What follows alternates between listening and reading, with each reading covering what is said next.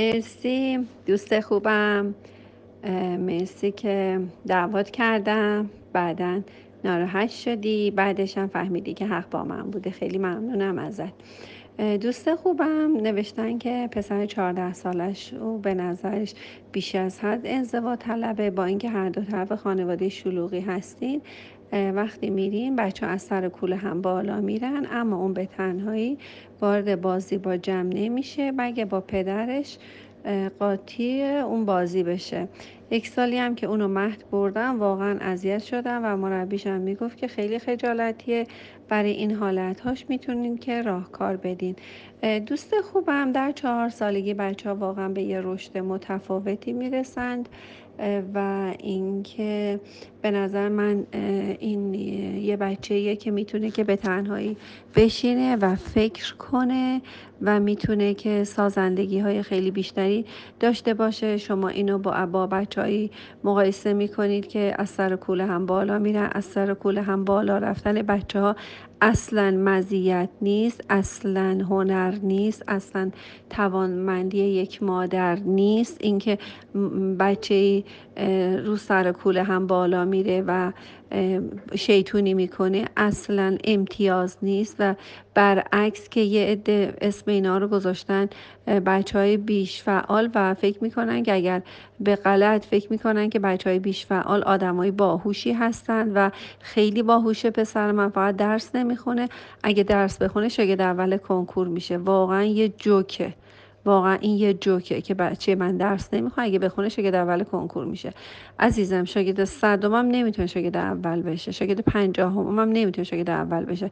به این راحتی ها شاگرد اول کنکور کسی نمیشه. یعنی واقعا یه جوکه که یک مادری که واقعا انقدر سوادش کم باشه که فکر کنه که بچهش اگه درس بخونه شاگرد اول کنکور میشه. اصلا درس خوندن خودش یه هنره. تنها تو اتاق موندن هنره. اصلا مدتی تفکر داشتن هنره.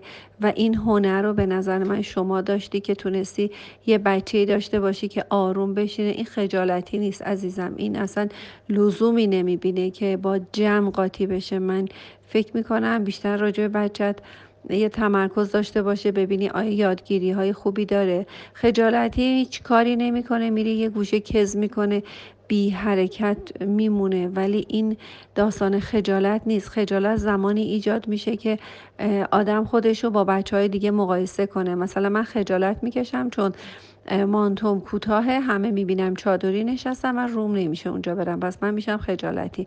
اینجا خجالت وجود داره. من لباسم مثل بقیه نیست. من چادری هستم همه بی هجاب نشستم من روم نمیشه وارد مجلس بشم. این میشه خجالت. شما زمانی خجالت می‌کشید که از نظر ظاهری خیلی تفاوت آنچنانی با دیگران داشته باشی ولی وقتی بچه‌ای که این انزوا طلبم نیست یعنی بچه منزوی نیست این بچه توانمندیه که دوست داره که راجبه یه چیزی بتونه عمیق فکر کنه. بچه های تو کنکور موفق میشن که از کودکی یعنی از سه چهار سالگی بچههایی باشن که بتونن یه مدت طولانی مثلا با یه پازل بازی کنن بشن مدت طولانی نقاشی بکشن. شما مادری هستی که احتمالا زیاد بچه تو صدا نکردی و اینکه این بچه که توی مهد هم خجالتیه. این نشون میده که اصلا از بچه های هم سان خودش شاید شاید شاید از نظر هوشی جلوتره و اصلا خودش رو در سطح اونها نمی‌بینه. نه اینکه خجالت می‌کشه. من فکر می‌کنم این اسم خودتون روش گذاشتید.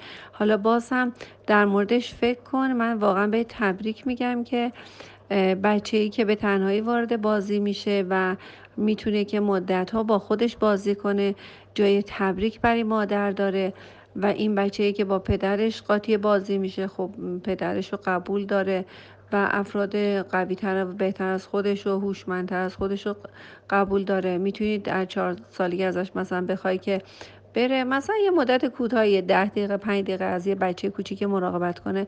ببین می‌تونه مراقبت کنه. اگه همه جوان جواب داد نشون میده که این بچه فوق العاده توانمندیه و واقعا به تبریک میگم که یه بچه هم بالاخره پیدا شد که ما بشنویم که این ساکته و یه جا میشینه و با یه چیز مشخصی بازی می‌کنه. مثلا با یه ماشین ممکنه ساعت ها بازی کنه. این بچه که با یه ماشین ساعت ها می‌تونه بازی کنه این بچه در زمان کنکور هم می‌تونه زمان طولانی بشینه درس بخونه. یکی از مسائل اساسی ما زمان کنکور یا دبیرستانی که بچه ها تاب و تحمل طولانی توی اتاق نشستن و یه مطلب رو تکرار کردن رو ندارن. من واقعا فکر می‌کنم که جای تبریک داشته باشه ولی باز هم این کلمه انزوا طلبی رو استفاده نکن. اول اینا رو به هم جوابش رو بده تا من در ادامه بهت بگیم که چجوری این مسئلهش بیشتر بررسی عمیق تری بکنیم.